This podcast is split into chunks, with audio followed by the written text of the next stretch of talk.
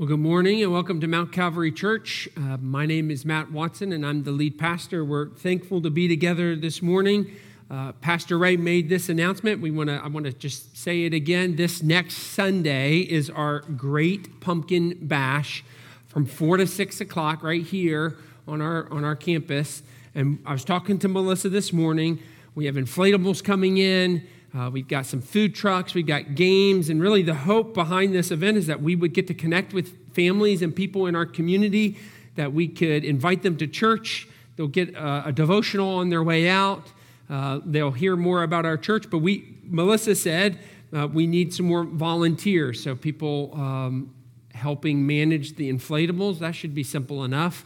Um, helping with different activities that we're doing. Uh, there's some donations that we're still looking for. And so this is a really important event for us. And so uh, if you could find the sign up genius that was uh, emailed out in the Friday reminders, it's also on the website.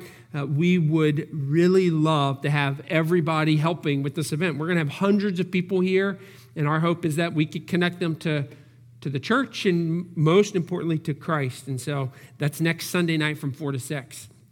This morning we're continuing the, the slow march through 1 Samuel. So if you have a Bible, we're going to be in chapter 20 this morning. I hope I do hope you're enjoying the study. I had somebody tell me this last week. I thought it was a really nice thing for them to say. They said, We come in every Sunday and, and we are on the edge of our seats, just anticipating the next part of the story. At first, I thought they said, We're just on the edge of sleep every Sunday morning. So that was once I understood what they said, that, that was really nice. But I do hope you're enjoying the story of 1 Samuel. I mean, it is dramatic and it is exciting and there are twists and there are turns and we've been kind of in this, this scene in 1 Samuel where we're seeing David, he, he's an innocent man and he is on the run. And this is kind of the theme that we've seen these last couple chapters. The word that keeps showing up in the text over and over again is the word flee. David keeps running. And now in chapter 20, verse 1, David fled. If you remember the last part of chapter 19, he had just came upon these prophets who were, Saul had come upon these prophets who were prophesying and worshiping and, and hearing God's word. And Saul joined in, and David's watching this all happen. And though Saul, the king who's trying to kill him, is worshiping, David knows better. Like he knows that this, this worship service is going to end. And so he is fleeing again. And as I was just thinking about this person's comment who, who really said, who said, I love the story, the chapters of this story. And I was thinking about David just constantly running. The movie that came to my mind, I like movies, was the movie The Fugitive back in the 90s with Harrison Ford. I almost said it was a classic. I don't know if it's a classic. It's Harrison Ford. It's a great movie, but it's, it's an action movie where uh, what happens to Harrison Ford, I forget his name in the movie, but he's just a normal guy. He's a surgeon, and his wife is killed and, and he is framed for doing it. And, and this all happens pretty quickly at the beginning of the movie where they frame him and he goes to court and he goes, he goes on trial. And, and just so quickly, he's convicted for killing his own wife, even though he didn't do it. And he's sentenced, he's given the death sentence. And so it just happens, and he's just this normal guy, but as he's being transported, you, you maybe haven't seen the movie, but you could figure out where it goes. They have an accident and he just happens to get out. There's a train coming and he gets across the railroad tracks. And, and for the rest of the movie, he is, he is running. I mean, he is in sewers and in rivers. He goes through a, a St. Patrick's Day parade. He's in hospitals. He's using his, he's calling his friends. There's police chases. He steals an ambulance at one point. Now, I don't condone this behavior, but it's, it's pretty clear through the movie, though, in the movie, that, that Harrison Ford's not just avoiding capture in the movie. He's not just running to get away from the FBI, but the movie makes it pretty clear that he's running toward something as well. He wants to figure out who has done this to his wife. And so you see this, who's portrayed as just this normal guy. I mean, he's a dad. He's a husband, he's a surgeon, all of a sudden doing these crazy things that you wouldn't expect for him to do. Making fake IDs and breaking into hospitals, and, and he has a gun in one scene, and he's doing all these things. Why is he doing these things? He's not just trying to escape, he wants to know who killed my wife. He loved his wife, he covenanted with his wife. And it is this covenant, this love, that's motivating him to be a crazy man, a detective trying to figure all this out. And as I was thinking about 1 Samuel 20 and the action story that is 1 Samuel, what is motivating David, especially what is motivating Jonathan here in 1 chapter 20 to do all that he's about to do with his dad? He's about to put his life on the line. What is the motivation? It's his covenant with David. And so this, this morning, as we look at 1 Samuel 20, that's what we're going to see.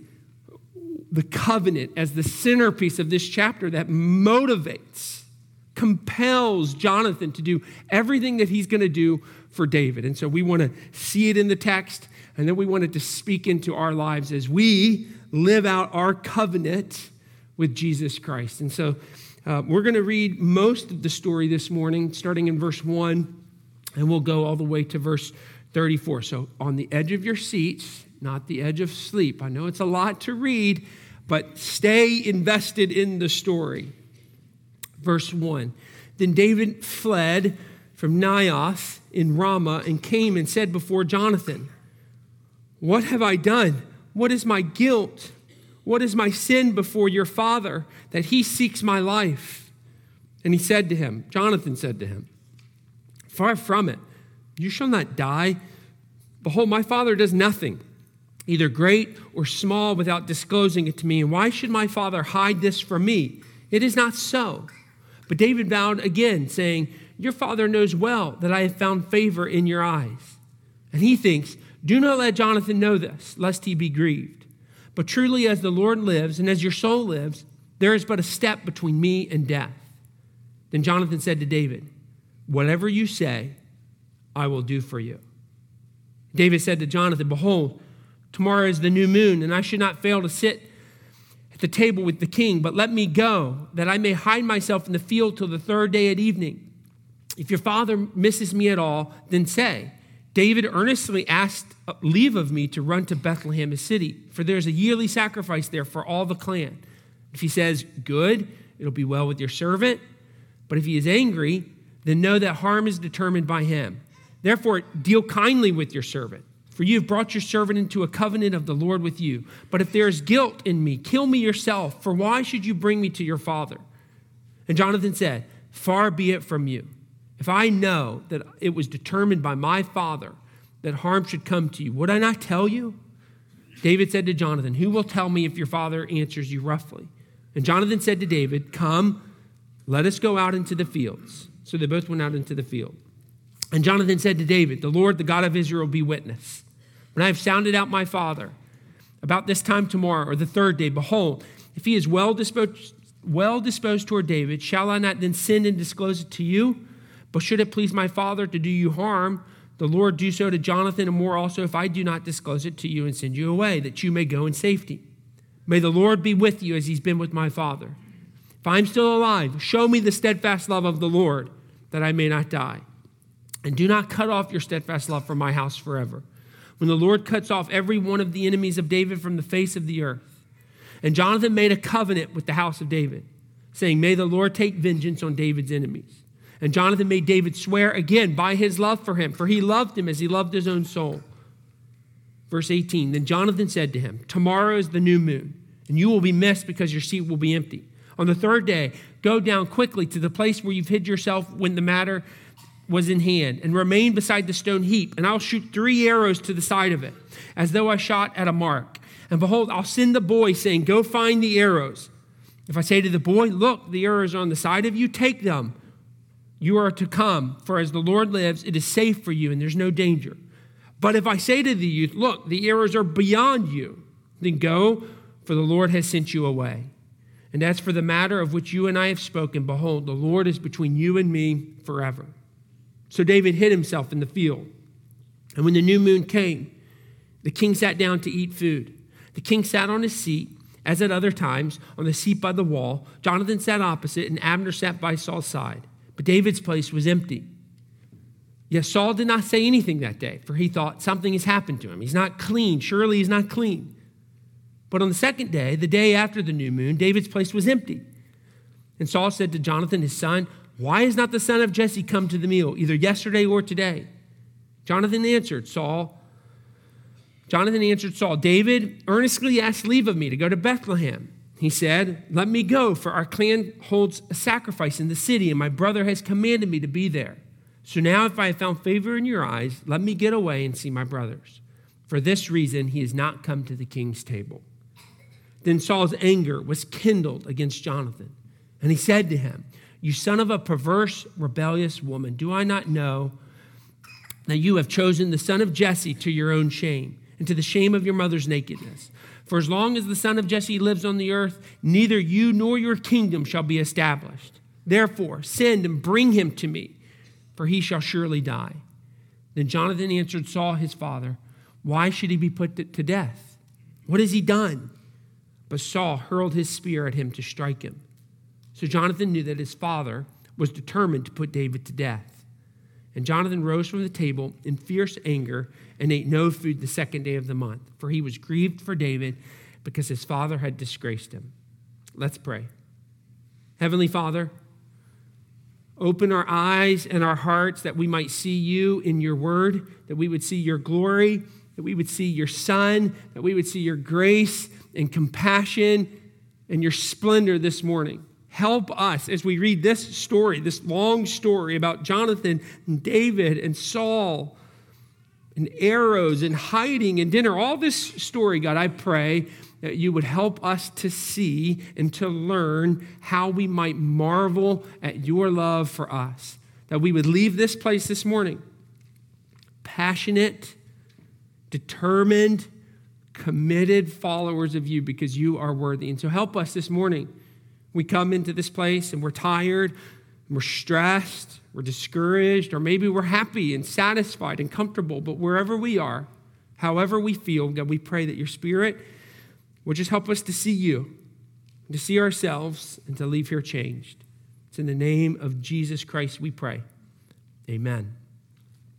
Okay, the centerpiece of this chapter, the engine behind everything that Jonathan does and everything that David does. It is the covenant that Jonathan and David have made together. And if you remember back in chapter 18, if you weren't here, Jonathan sees David and he sees this, this man is the greater king and he comes before him. And he makes a covenant with David back in chapter 18. And the symbol of the covenant, like a wedding ring in a, in a wedding, in a marriage, he, he has a symbol and he takes off his robe and he lays it before David, saying, You are the rightful king. You take what I, what I deserve or what is in line for me. Take, take the throne, take my robe. He gives him, he gives him his, his body armor. Back in chapter 18, he lays it before him, saying, I am vulnerable before you. I serve you. He gives him his sword, which just doesn't happen. You don't give your rival to the throne your sword, but it's what, what Jonathan is doing. He's saying, Command me, lead me, I will follow you, I will fight for you. And so this is the covenant. Those are the symbols of the covenant where David, where Jonathan is saying to David, I surrender to you. I surrender to you. You are greater than I am. And here in chapter 20, okay, so two chapters later from that covenant. What we see is what, what does the covenant do in the life of Jonathan? I mean, that really beautiful scene of here's my robe and my, my armor and my sword. But now we see the impact of that kind of covenant. Like, what does it cause him to do? And we're going to see it's costly in chapter 20. It's propelling, that's my first point, and it's an anchor. So, two points as we work through this passage. The covenant that Jonathan has made for David, it propels him, it moves him into action, it, it urges him to do something. but then it also anchors him at the very last scene. And so, how does it propel? How does it propel Jonathan? Well, here's what we see David is fleeing. We've talked about this. They were in Ramah. He, he gets that this isn't changing Saul. Saul, this is a moment, a momentary act of worship, yet David knows he is going to wake up from this and he is going to be out to kill me. So he runs and he runs again to Jonathan this time. And there's three questions there in the first verse.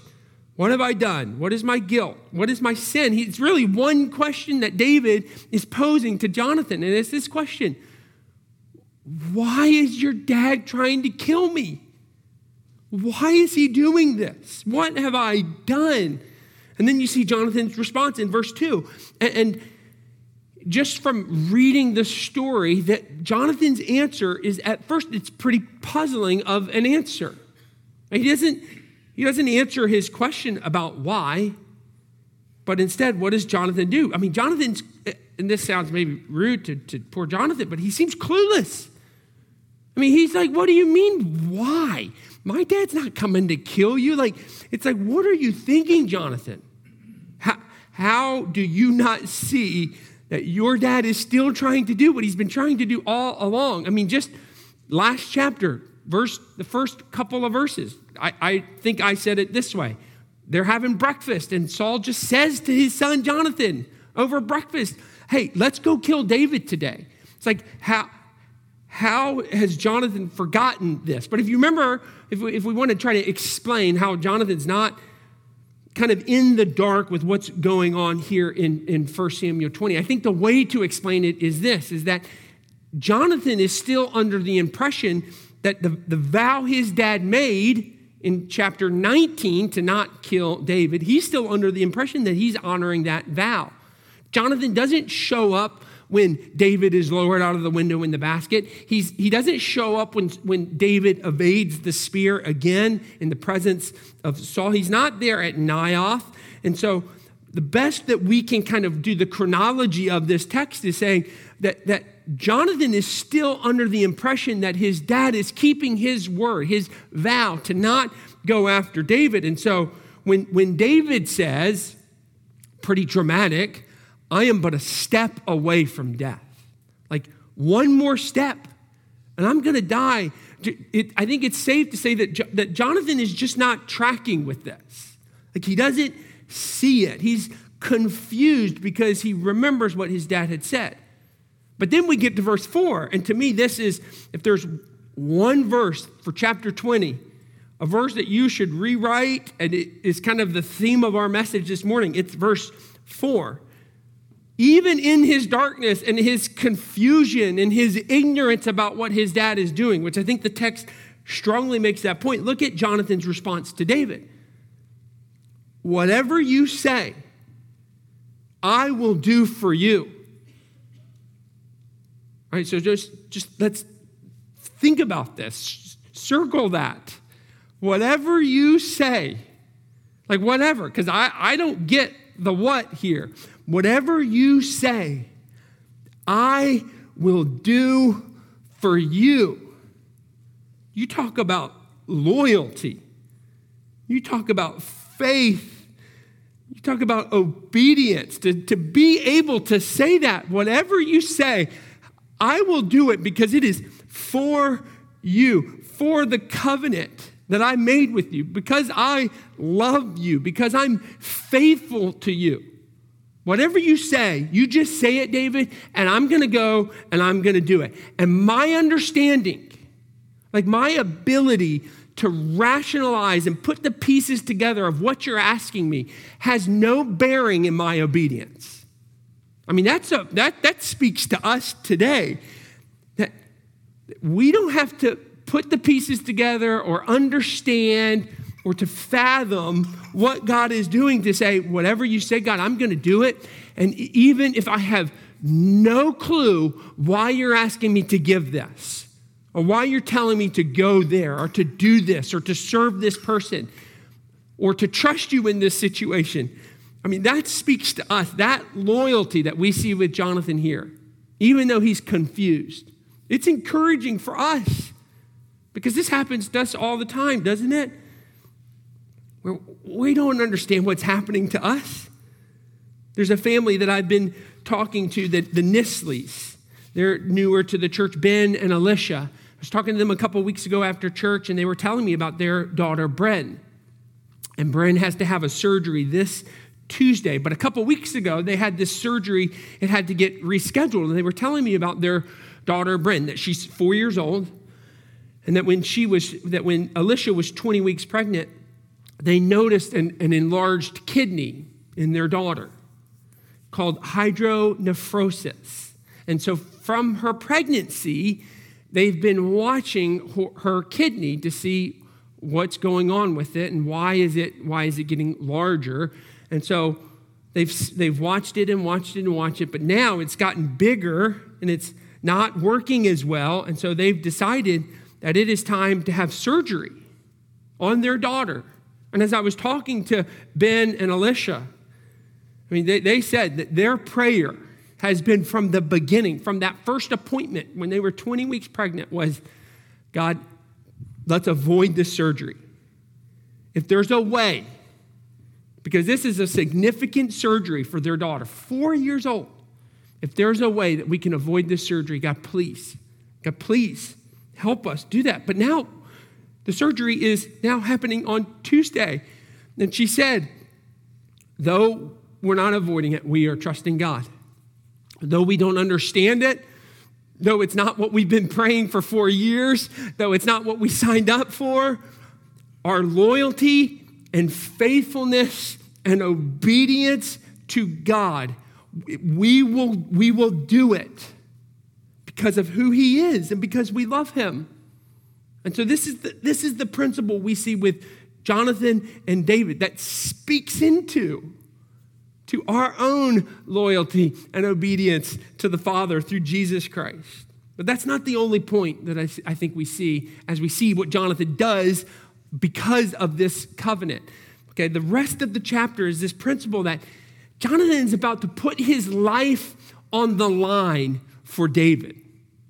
He's about to put his life, his own life, and it doesn't matter how costly or how risky, Jonathan just walks into this situation propelled into this situation because of his loyalty to David. And so let's just, let me just briefly walk through what happens. I mean, we read it.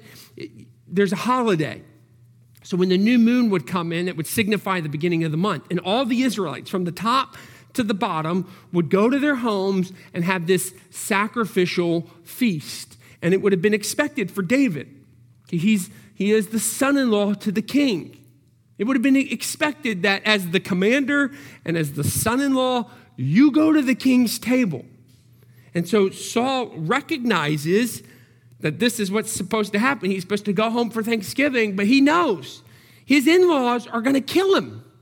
So he's not too interested in that. And so he's, he, instead of wanting to go home or instead of going home, he decides, let's, let's craft this situation where we can convince Jonathan, my friend, my covenanted friend, I can convince him that I need him on my side and I need him helping me. And so he creates this whole situation where it will reveal to Jonathan what his, his dad is really thinking. And he tells him, You need to go tell your dad at this meal when, when I don't show up, you need to tell him for six through eight David went home to Bethlehem. He went home to his own house. And then we'll be able to tell if he's fine with it, okay, then things are good with us. But if he's not fine with it and he's angry, then you'll know that he's trying to, to get me. And so, just to be clear about what David is asking Jonathan, this is not a true story. Right? Or another, this is a lie. David is telling Jonathan, Go and lie on my behalf. Okay, so as I thought about that, I mean, I think it's important for us to just consider this for a, a, min- a minute. I mean, does this give us some new morality with, with lying?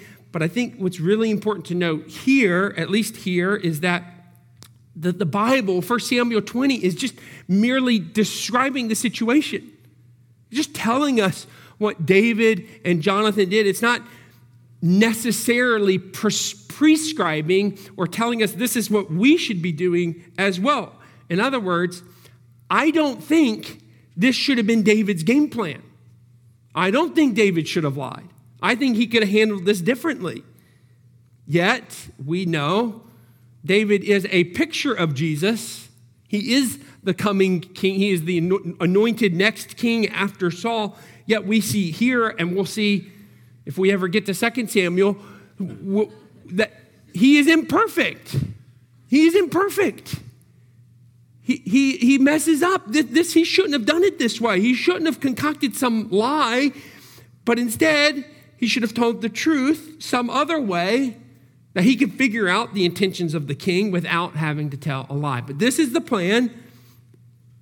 And in verse 10, as, as David is telling Jonathan the plan, Jonathan, the light bulb goes off. He says, Well, let's go to the field and kind of come up with this, this the way in which I can communicate to you what happens at dinner. So they go to the field, and Jonathan, you, the light bulb starts to go off for him, and he says, I'm going to shoot these arrows. And if I go above the mark and I yell to the boy, hey, keep going, it's further in the field, that's the message. That's the emergency alert. Like, get out of town, David, because he is coming after you.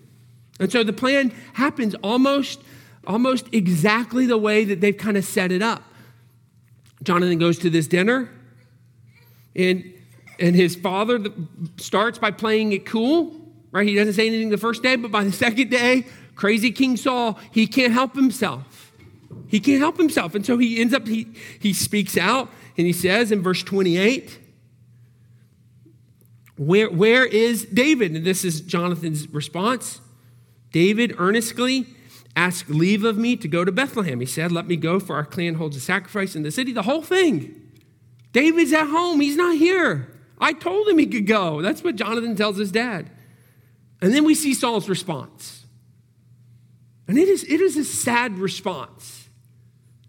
I mean, it is just a testament to what happens when our sin just it just enslaves us. I mean, he just says like the most awful thing possible to his own son. The text gives a little tr- literal translation. I almost felt bad for even reading it. You son of a perverse, like that's like, did I just say a cuss word? Like this is this is the nice way of putting what Saul was meaning in his heart. I mean, he is just blasting his son and his mother. And then, to, if, if you don't think it could get any lower, verse 31, if you want to see addiction of, of sin just, just gripping you and not letting go, verse 31, he gives another attempt, a, a last pitch on how to kind of rewrite the ship. He says, For as long as the son of Jesse lives on the earth, neither you nor your kingdom shall be established. Therefore, send and bring him to me. It's like he's still trying. He's not giving up.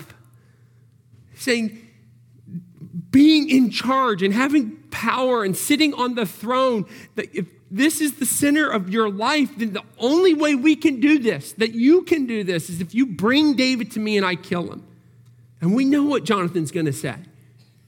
I mean, he's, he's, dangling the wrong, Saul is dangling the wrong carrot for Jonathan. He has already said, I surrender this to, to, to, to David. My power, me being in charge, living life the way I want to, that, that is not the focal point of my life any longer. And so that, that's, the, that's the story. And at this point, you, you, you would have suspected, or at least I suspected, like he now has enough information. He called him a bad name. He's now angry. Like he has enough information that he could go to David and throw, shoot the arrows past the mark. But that's not what happens in the text. Verse 32 Jonathan answered his father, Saul, Why should he be put to death? Jonathan's not letting go. Why is he doing this? Why did he ask that question? But I think it's because Jonathan loves his father and he sees what he's doing. He wants to convince his dad that there's still time to get off this train. Because this is the same question if you go back to chapter 19 when they had the conversation at breakfast. And Jonathan convinced him, You don't want to kill David. And he says the same thing. Why would you kill David? I think Jonathan loves his father and he sees where he's going and he's trying to persuade him Dad, don't do this. There's still hope. Don't do this. Yet we see how Saul responds. Saul hurled his spear at him to strike him. Now, the person that's being thrown at is not David, it is his own son, Jonathan. I mean, what about what a cost? What risk? Jonathan doing all of this for David. Why would he do this? Well, the text tells him in verse 8, so we'll back up. It's the word hesed. It's this loyal love. Verse 8, therefore deal kindly with your servant. John, this is David talking to Jonathan. Deal kindly with your servant, for you've brought your servant into a covenant of the Lord with you. The word deal kindly is the Hebrew word hesed. It's probably the most significant Hebrew word in the Old Testament. And I don't like the, the, the favor way of translating it. What the word literally means is this loyal, faithful love that stems from the covenant that you've made. He's saying, live out of overflow of this faithful love that you have for me. Respond in a way because of your love for me. And so, this is the why. Why would he do this? Why would Jonathan do all of this? Because he loved David, he was committed to David. And as you think about that kind of covenant, that kind of committed love, where do we see that today? Like, what's a picture of that for us today that should speak into our commitment to Jesus? And, and I don't think it's hard, you don't have to go too far. I mean, it's the covenant of marriage. I just did a wedding a few weeks ago at the Star Barn, and these were the vows that I read at every wedding that I do. Will you have this woman to be your wife, to live together in the holy bond of marriage according to the ordinance of God? And will you love her, comfort her, honor and keep her? in sickness and in health, forsaking all others. Be faithful to him as long as you both shall live. Forsaking all others. That means forsaking yourself too, not just other men or women. Forsaking yourself in sickness or in health, committed, loyal, faithful love that says, when you win, I, I am content. I will serve so that you can be happy. I will give everything and anything so that you can be comfortable and rest. And this is the picture. That's the, the marriage vow, or the second part of the vows. I, Matt, take you, Ashley, to be my wedded wife. I do promise and I covenant before God and these friends to be your loving and faithful husband, for better, for worse. My word, if my worse is for your better, it's worthwhile. If my me being poor is for your richer, then it, then it is well worth it. I mean, this is the marriage covenant. I, I remember a story of a couple, Ian and Larissa, watching a, a clip on this couple, and he was Ian was working to save up money to buy an engagement ring. And, and he was on his way to work, and an SUV hit him, and he had a serious car accident. And he became, he, he became disabled. He can't walk, he couldn't talk. And the whole clip was about how Larissa said, I am covenanting myself to be Ian's wife. Now, I'm going to, even though I will be his primary caregiver and he can't walk, he can't talk, he can't do anything that he was doing before, I am covenanting myself, pledging myself to him because this is, this is what covenantal, faithful love is. And in the clip, she says, He wouldn't have left me. I'm not going to leave him. This is a, she said, this is the best picture of Christ's love for us that I can imagine.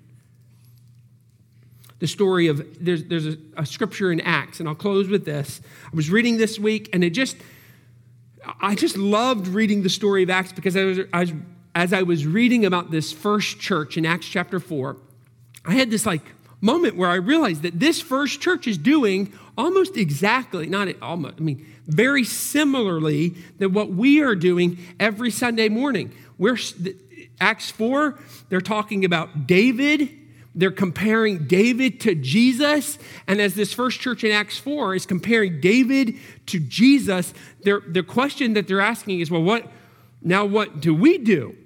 Jesus is like David, he's greater than David. And the question that they're asking as they pray is, well, what does that mean for us? Now, the circumstances were different. Peter and John in Acts 4 had just gotten out of jail. They were in prison. They're, they're proclaiming the gospel. They're baptizing people. They're talking about the resurrection. And so, very different circumstance. But they get out of jail and they come back to the church and they say, it's a little church service. They're like, what do we do? What do we do now? And so, let's stay with me. Acts chapter 4, I'll read this and then we'll close. When they were released, they went to their friends and reported what the chief priest and the elders said to them. And when they heard it, they lifted their voices together to God and said, Sovereign Lord, who made the heaven and the earth and the sea and everything in them, who through the mouth of our father David, your servant, said, so they're about to quote in this prayer Psalm 2. Why did the Gentiles rage and the peoples plot in vain? The king of the earth set themselves, and the rulers were gathered together, and against the Lord and against his anointed. For truly, so now they're going to take Psalm 2 where David is experiencing this hardship and persecution, and the kings setting themselves up against him. They're going to compare that to Jesus.